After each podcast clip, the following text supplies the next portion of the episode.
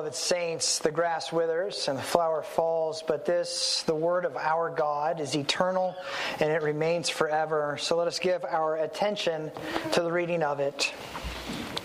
Oh, come, let us sing to the Lord. Let us make a joyful noise to the rock of our salvation. Let us come into his presence with thanksgiving. Let us make a joyful noise to him with songs of praise. For the Lord is a great God and a great King above all gods. In his hand are the depths of the earth, the heights of the mountains are also his. The sea is his, for he made it, and his hands formed the dry land. Oh, come, let us worship and bow down. Let us kneel before the Lord, our Maker, for he is our God, and we are the people of his pasture and the sheep of his hand. Today, if you hear his voice, do not harden your hearts as at Meribah, as on the day at Massah in the wilderness, when your fathers put me to the test and put me to the proof, though they had seen my work. For 40 years, I loathed that generation and said, They are a people who go astray in their heart, and they have not known my ways.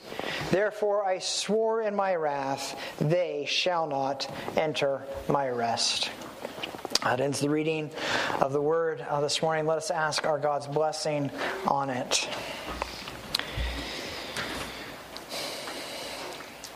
Our most gracious Lord, you know us.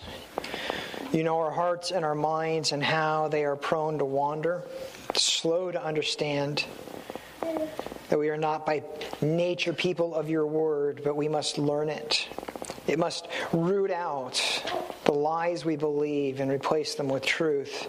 So we ask that you would be among us this morning, that you would speak to our hearts, that you would illumine our minds, that you would give us ears so that we might hear your most precious and holy truth, we pray. Amen. You may be seated.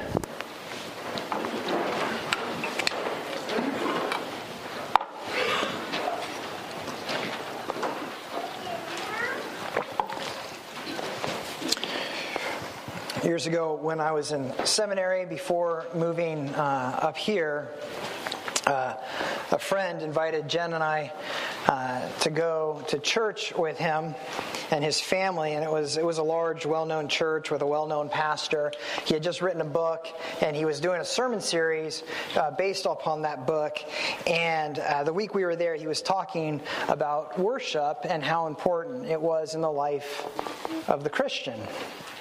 So far, so good.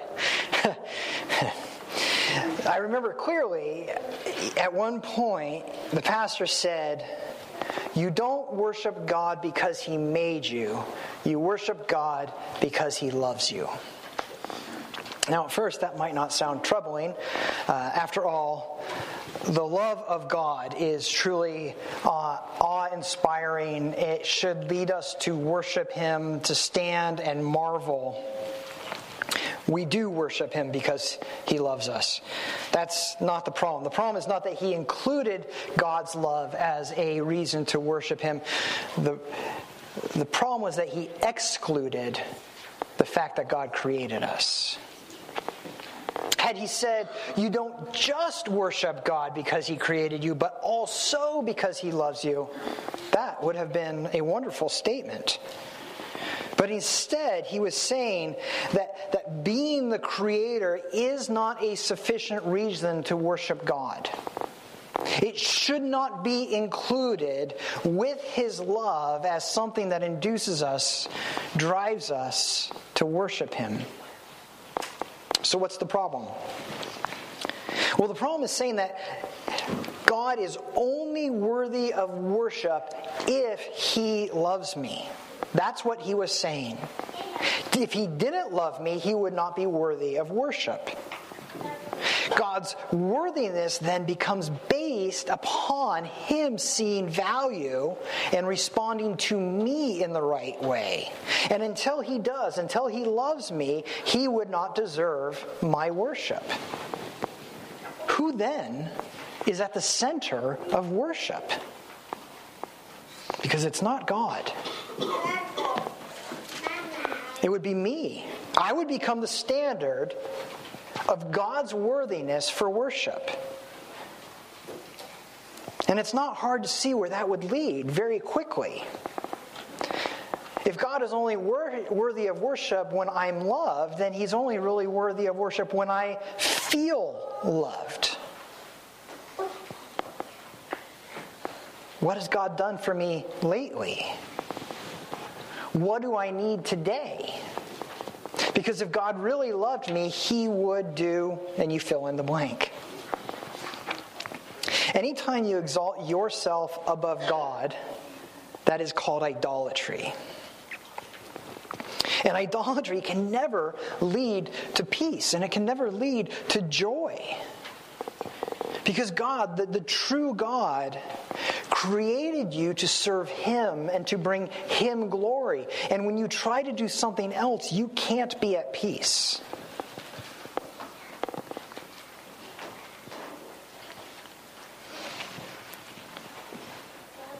There's a paradox in the gospel. Because because you are created to do it.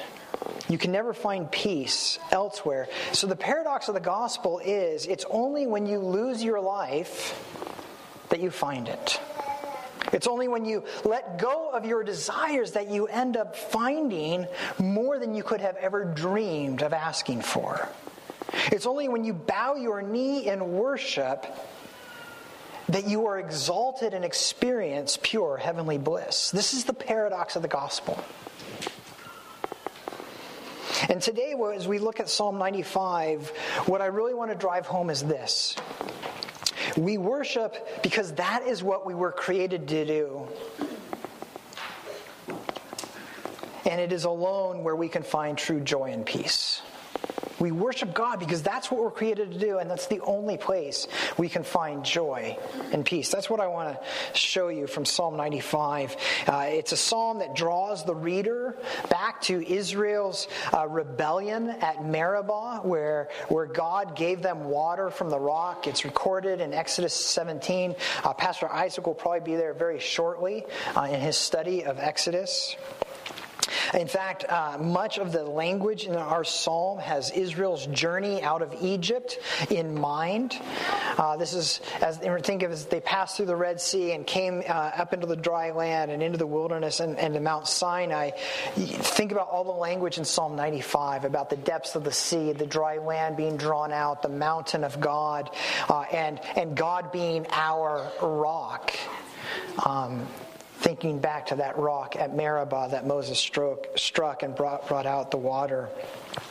But even these images in Psalm 95 from Israel's journey out of Egypt into the wilderness and, and, on its way to the promised land really echo back and draw us back to when God first brought dry land out of the depths of the seas, when He created the world, uh, the plants, the animals, and ultimately Adam and Eve back in Genesis. Adam and Eve's story, including when and why God drove them out of Eden, really stands behind Israel's story. You can't understand uh, who God is, and you can't understand God's love for us if you don't understand that He is the creator of all things. Uh, and so we want to remember what he did at the beginning. He uh, first he, he made the world and it was covered by water. He made the seas that covered the earth. But then he caused the dry land to come forth. He brought it forth.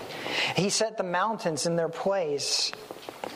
And, and what our psalm reminds us is that means that He is Lord over that sea, He is Lord over that dry land, and He is Lord over those mountains because He created them. What our psalm is saying is there is none like Him, and He is worthy to be praised. He is worthy of our worship and he is worthy of our adoration. And Adam and Eve were created uh, to enjoy this reality and to worship its creator. And now, far from being a cold and distant God, uh, he lavished blessings upon them, didn't he? He provided for their every need chief among that is, is not just fellowship with each other, but fellowship with Him. Uh, he, he knew them, allowed them to know Him. He was their God, and they were His people.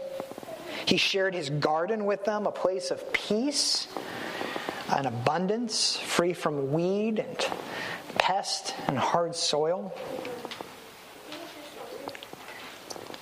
The proper response to his creation and his kindness and his love would have been worship and adoration. As his creations, we could not be happy, we could not be content, we could not find peace without doing what we were created to do. Our, our souls are most at peace, our souls are most at home when they are bowing before their Maker in praise. Because that's what they were created to do, that's, that's home base. And so it should come as no surprise then that these are the very things that Satan challenged when he came into the garden. He questioned God's goodness, he questioned God's love, didn't he? He claimed that God was keeping the forbidden fruit from them because he didn't want to share something good and desirable and helpful with them. God doesn't love you. How could God truly love you if, if, he withhold, if he withholds anything from you? He redefined love for Adam and Eve so that they were the center of it all and that the proof of love would be that God gives them anything and everything, anything they demand. But, but he didn't stop there. He didn't stop at questioning God's love. He also challenged God's authority as creator. He told Adam and Eve that if that if he if God did not rise up and meet their test for love, then he did not deserve their submission. That that they could take hold of the forbidden fruit and they could force God to give them what they believed they deserved. That was a challenge to his authority. It was a challenge to his power and his sovereignty. They questioned his love. They questioned his uh, authority. Their hearts went astray. And they took and they ate what did not belong to them. And so God sent them out of his precious garden, out of Eden. And yet, in a way, if you think about it, isn't that exactly what they wanted?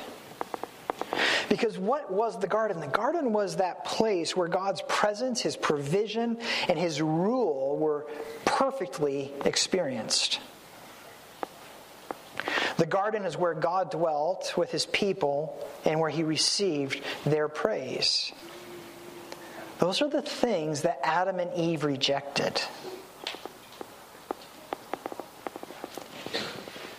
Sending them out of the garden then was a fitting response.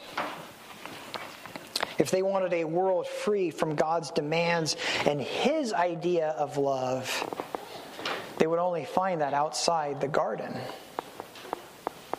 Life in His garden would be a living hell for them because it's a place of worship, submission, praise, and fellowship with God.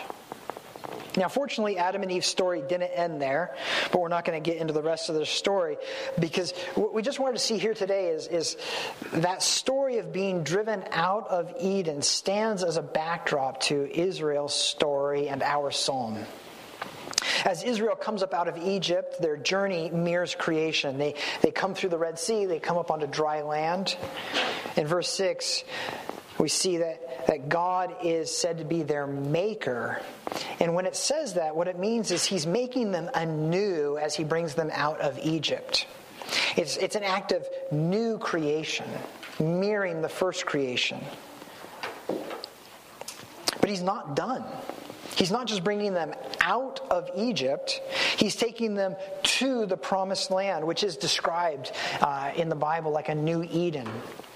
In other words, God is taking them back to Eden where they can know His provision in abundance. We're told it's a land flowing with milk and honey, uh, abundance like they've never known before. But even before they get there, he starts providing for them. He commands Moses to strike the rock, and water comes pouring out to quench their thirst. But Deuteronomy and the Psalms say God brought forth honey from the rock. And, and, the point is this that water is a down payment, it's an anticipation of the honey of the land, the promised land. You're already being fed out of the land you're being brought to. And all of this was after he had demonstrated his power over Egypt, after he had protected Israel's firstborn from the final plague and led them safely through the Red Sea while at the same time consuming the Egyptian army. Think about everything Israel had seen and witnessed. And we ask, like we did with Adam and Eve, what would be the right response to God's work of new creation and loving provision. They should have bowed in gratitude. They, they should have been worshiping and, and singing praise to God with joy. But instead, Israel turns and says, Well, that was yesterday. What has God done for us today? They fell into the trap of seeing something they wanted and then judging God's goodness and his love based on whether or not he gave them what they wanted. According to verse 9, they put him to the test. They tested his love. They wanted proof of God's love on, on their terms. And so they began to ask if provision and protection and meaning might actually be found back in Egypt where they had just fled from rather than with God. But the God of Israel, He's the king above all gods, verse 3. That's not admitting the existence of, of other gods, but people's belief in them all false gods are, are really the creation of man. They're projections of ourselves and our desire to be served and worshiped. All false gods are, are fashioned in such a way to serve us and to bring us glory. All false gods are, at the end of the day, self worship. And so history is filled with false gods created by people bent on doing anything other than bowing before the Lord their Maker. But unsurprisingly, false gods and their promises sound a lot like the serpent in the garden. False gods can be controlled if you just do the right thing. False gods prove their love to you if you set them to put them to the test and let them know what's required. But false gods are illusions, the creations of man, they're not real. And so their promises, as, as appealing as they are, always go unfulfilled. The content that they promise, the contentment that they promise, is never obtained and peace is never found. And how could it be any other way? If false gods are about your glory, your exaltation, and that's not what you were created for, how could you ever find peace there? Because our souls, again, will never be at home apart from bowing before their Maker in worship. That is what we were created to do. This is what happened to Israel on the way from Egypt to the promised land. They, they focused on what they didn't have rather than what they did have. And their hearts went astray. They, they claimed that if God didn't meet their test, it was proof that He didn't love them and was not worthy of their loyalty, their submission, and their praise. And so God swore in his wrath that they would not enter his land. He cursed Israel to wander in the wilderness until that generation died. What should have been a 10, 15 day journey became 40 years. But in a way, Isn't that exactly what they wanted? Because the promised land as, as a new Eden was that place where, where God's presence and his provision and his rule would be experienced. It was where God dwelt with his people and where he received their praise. And aren't those the very things that God rejected? I mean, not that God rejected, that the people rejected about God. They wanted a world free from God's demands and his idea of love. And if they did, his land would be the last place they would ever want to live. Living in his land would be like hell for them. And so keeping them from his land was a very fitting response to their rebellion. But what about us? We're neither Adam and Eve in Eden nor are we Israel marching toward the promised land as a new Eden. But in the book of Hebrews, the writer spends a lot of chapters 3 and 4 focusing on our psalm, Psalm 95. And he argues that the promised land didn't just look back to Eden, but forward to heaven, a better Eden. He focused on the word in verse 7, today. And the writer of Hebrews says, God is still speaking to us today from this psalm. And God is telling us do not harden your hearts. Do not create a false test for God's love. Don't demand that, that God jump through your hoops because he never will. Don't listen to the devil's call to focus on what you don't have and forget what you do have. Because you will never find peace in what isn't, only in what is. What isn't is the business of false gods. What is, is where God is found. So, what is? What's, what is starts with who God is. And the God who is. Our God is the God who created you and He put breath in your lungs. He is the one who provided this beautiful creation to live in. He's the one who provided every morsel of food that you have ever eaten. He's the one who has provided you with every relationship you have. And He has demonstrated His love in a way that you have never dreamed to ask on your own. Our God is the God who took on flesh and blood and came into this world so that he could give the ultimate gift of forgiveness, even at the cost of his own life. To help us understand that, Jesus actually took language from Psalm 95, our psalm, to explain what he was doing. He says, The good shepherd knows his sheep we are the, the sheep of his pasture, the people of his pasture, the sheep of his hand. And, and, he takes that language about the sheep being in his hand, and he says, "No one can snap you, my uh, snatch you, my sheep, out of my hand, because I have you." And then he tells us that the good shepherd lays down his life for his sheep That he is the rock that is struck to give his children, his people, the waters of eternal life. And there's no greater love than that. That God would enter into our creation and lay down his life to save us. In that same section, Jesus says the devil, on the other hand, is a liar, and he comes only to steal and to kill and destroy.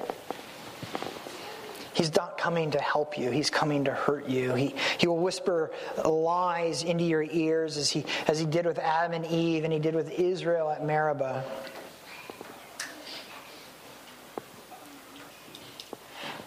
Beloved, may we never have the audacity to turn and say to our God, If you really loved me, you would, and then we fill in the blank. Because that would be to stand in judgment over God. That is idolatry.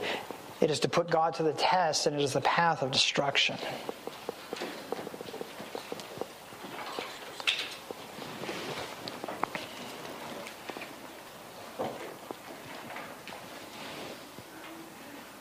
I know everyone says they want to go to heaven, even people who don't believe there is a heaven. But heaven is not for everyone. Because God is at the center there.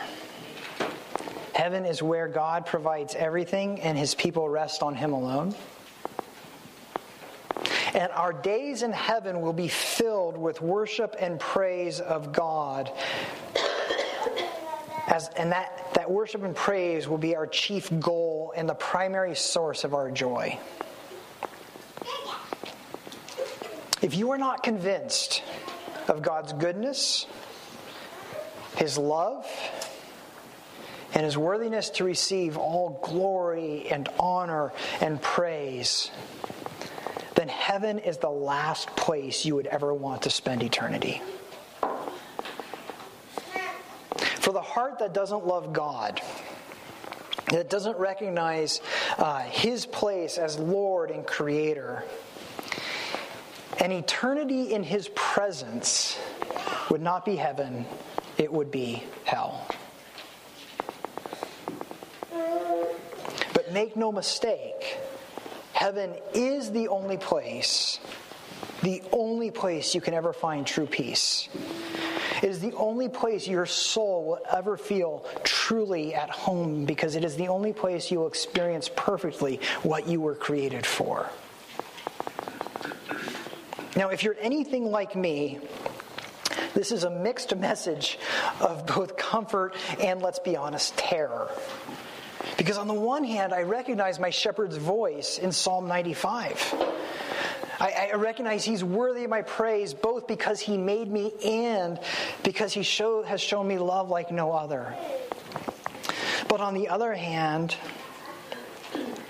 I also know how easily my heart starts to go astray and not focus on what I have, but what I don't have.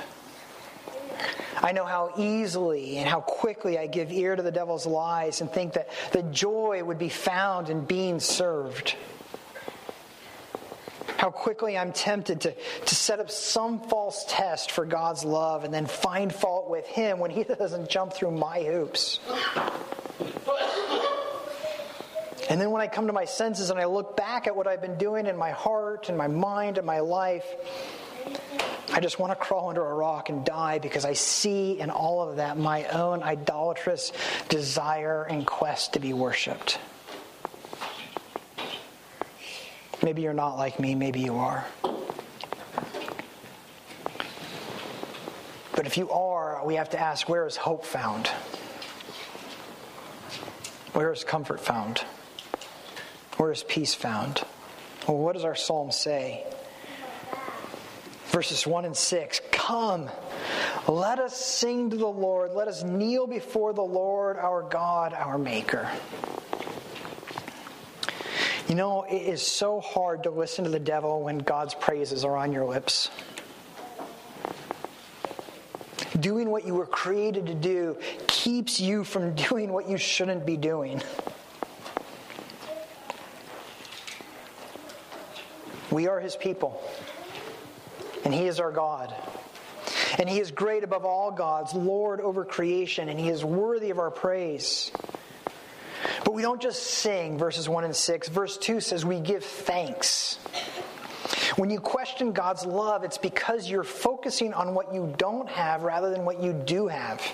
And the remedy for despondency, the remedy for disbelief, for a straying heart, is to give thanks for the blessings you already have. And where is God's love and his blessing most clearly? Seen. It's not in a high paying job or a big house or a fancy car. If you look for his blessing there, you'll be sure to be disappointed or grow totally bored and look for something new once you obtain it because it can't give peace. No, if you want to see his love, then look at the cross where our good shepherd laid down his life so that he might feed us with the waters of eternal life.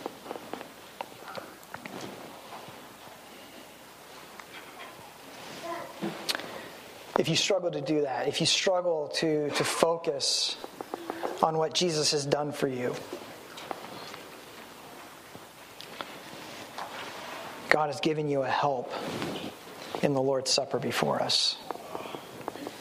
Because it's here that the, the death of Jesus in our place for our salvation is made visible. In the bread and the wine, pictures of his body given and his blood shed on the cross. We see in that the God of the universe, who is also the God who calls us to dine at his table and to enjoy his friendship.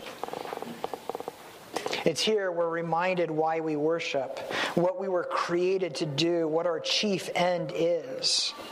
And for those who demand something else, something more, something different, this table is the last place you would ever want to be. Because this, this is a table of surrender. It's a table of submission. It's a table of reverence. It's a, it's a table of honor. In coming to this table and taking the bread and the wine, you are saying that you were created to worship and to serve God. But for the one, for the person who has become convinced that the devil's lies are hollow and can only end in death, in the Lord's Supper, you recognize the voice of Jesus and you know that there is nothing sweeter in all the world. Because you see past the meagerness of the bread and the wine, and you see a banquet that awaits you in heaven. For you, the, the bread and the wine are worth more than all the riches that this world could give. For you, your soul is at home when you praise your Creator and your Redeemer. And so, brothers and sisters, the people of God's pasture, the sheep of His hand, let us come to our God, our Father's table. Let us remember His love, His goodness, and His provision. And let us bow and worship Him and know his goodness. I'd like to ask the elders and Pastor Isaac uh, to come forward that we might receive this gift from our God. Almighty God, you made us, and so you deserve all our loyalty, our love, and our worship. But you have also loved us. You have called us by name, and we are yours. You sent your Son into this world to redeem us, to purchase our salvation. And he holds us in his hands so that none may snatch us out. Your love is overwhelming, it is beyond measure. And so we love you more, and our loyalty is greater, and our delight in worshiping you is heightened. We ask that you teach us to be thankful, teach us to praise you. And may our souls be at home when they bow before you in praise, we ask. In Jesus' name, amen.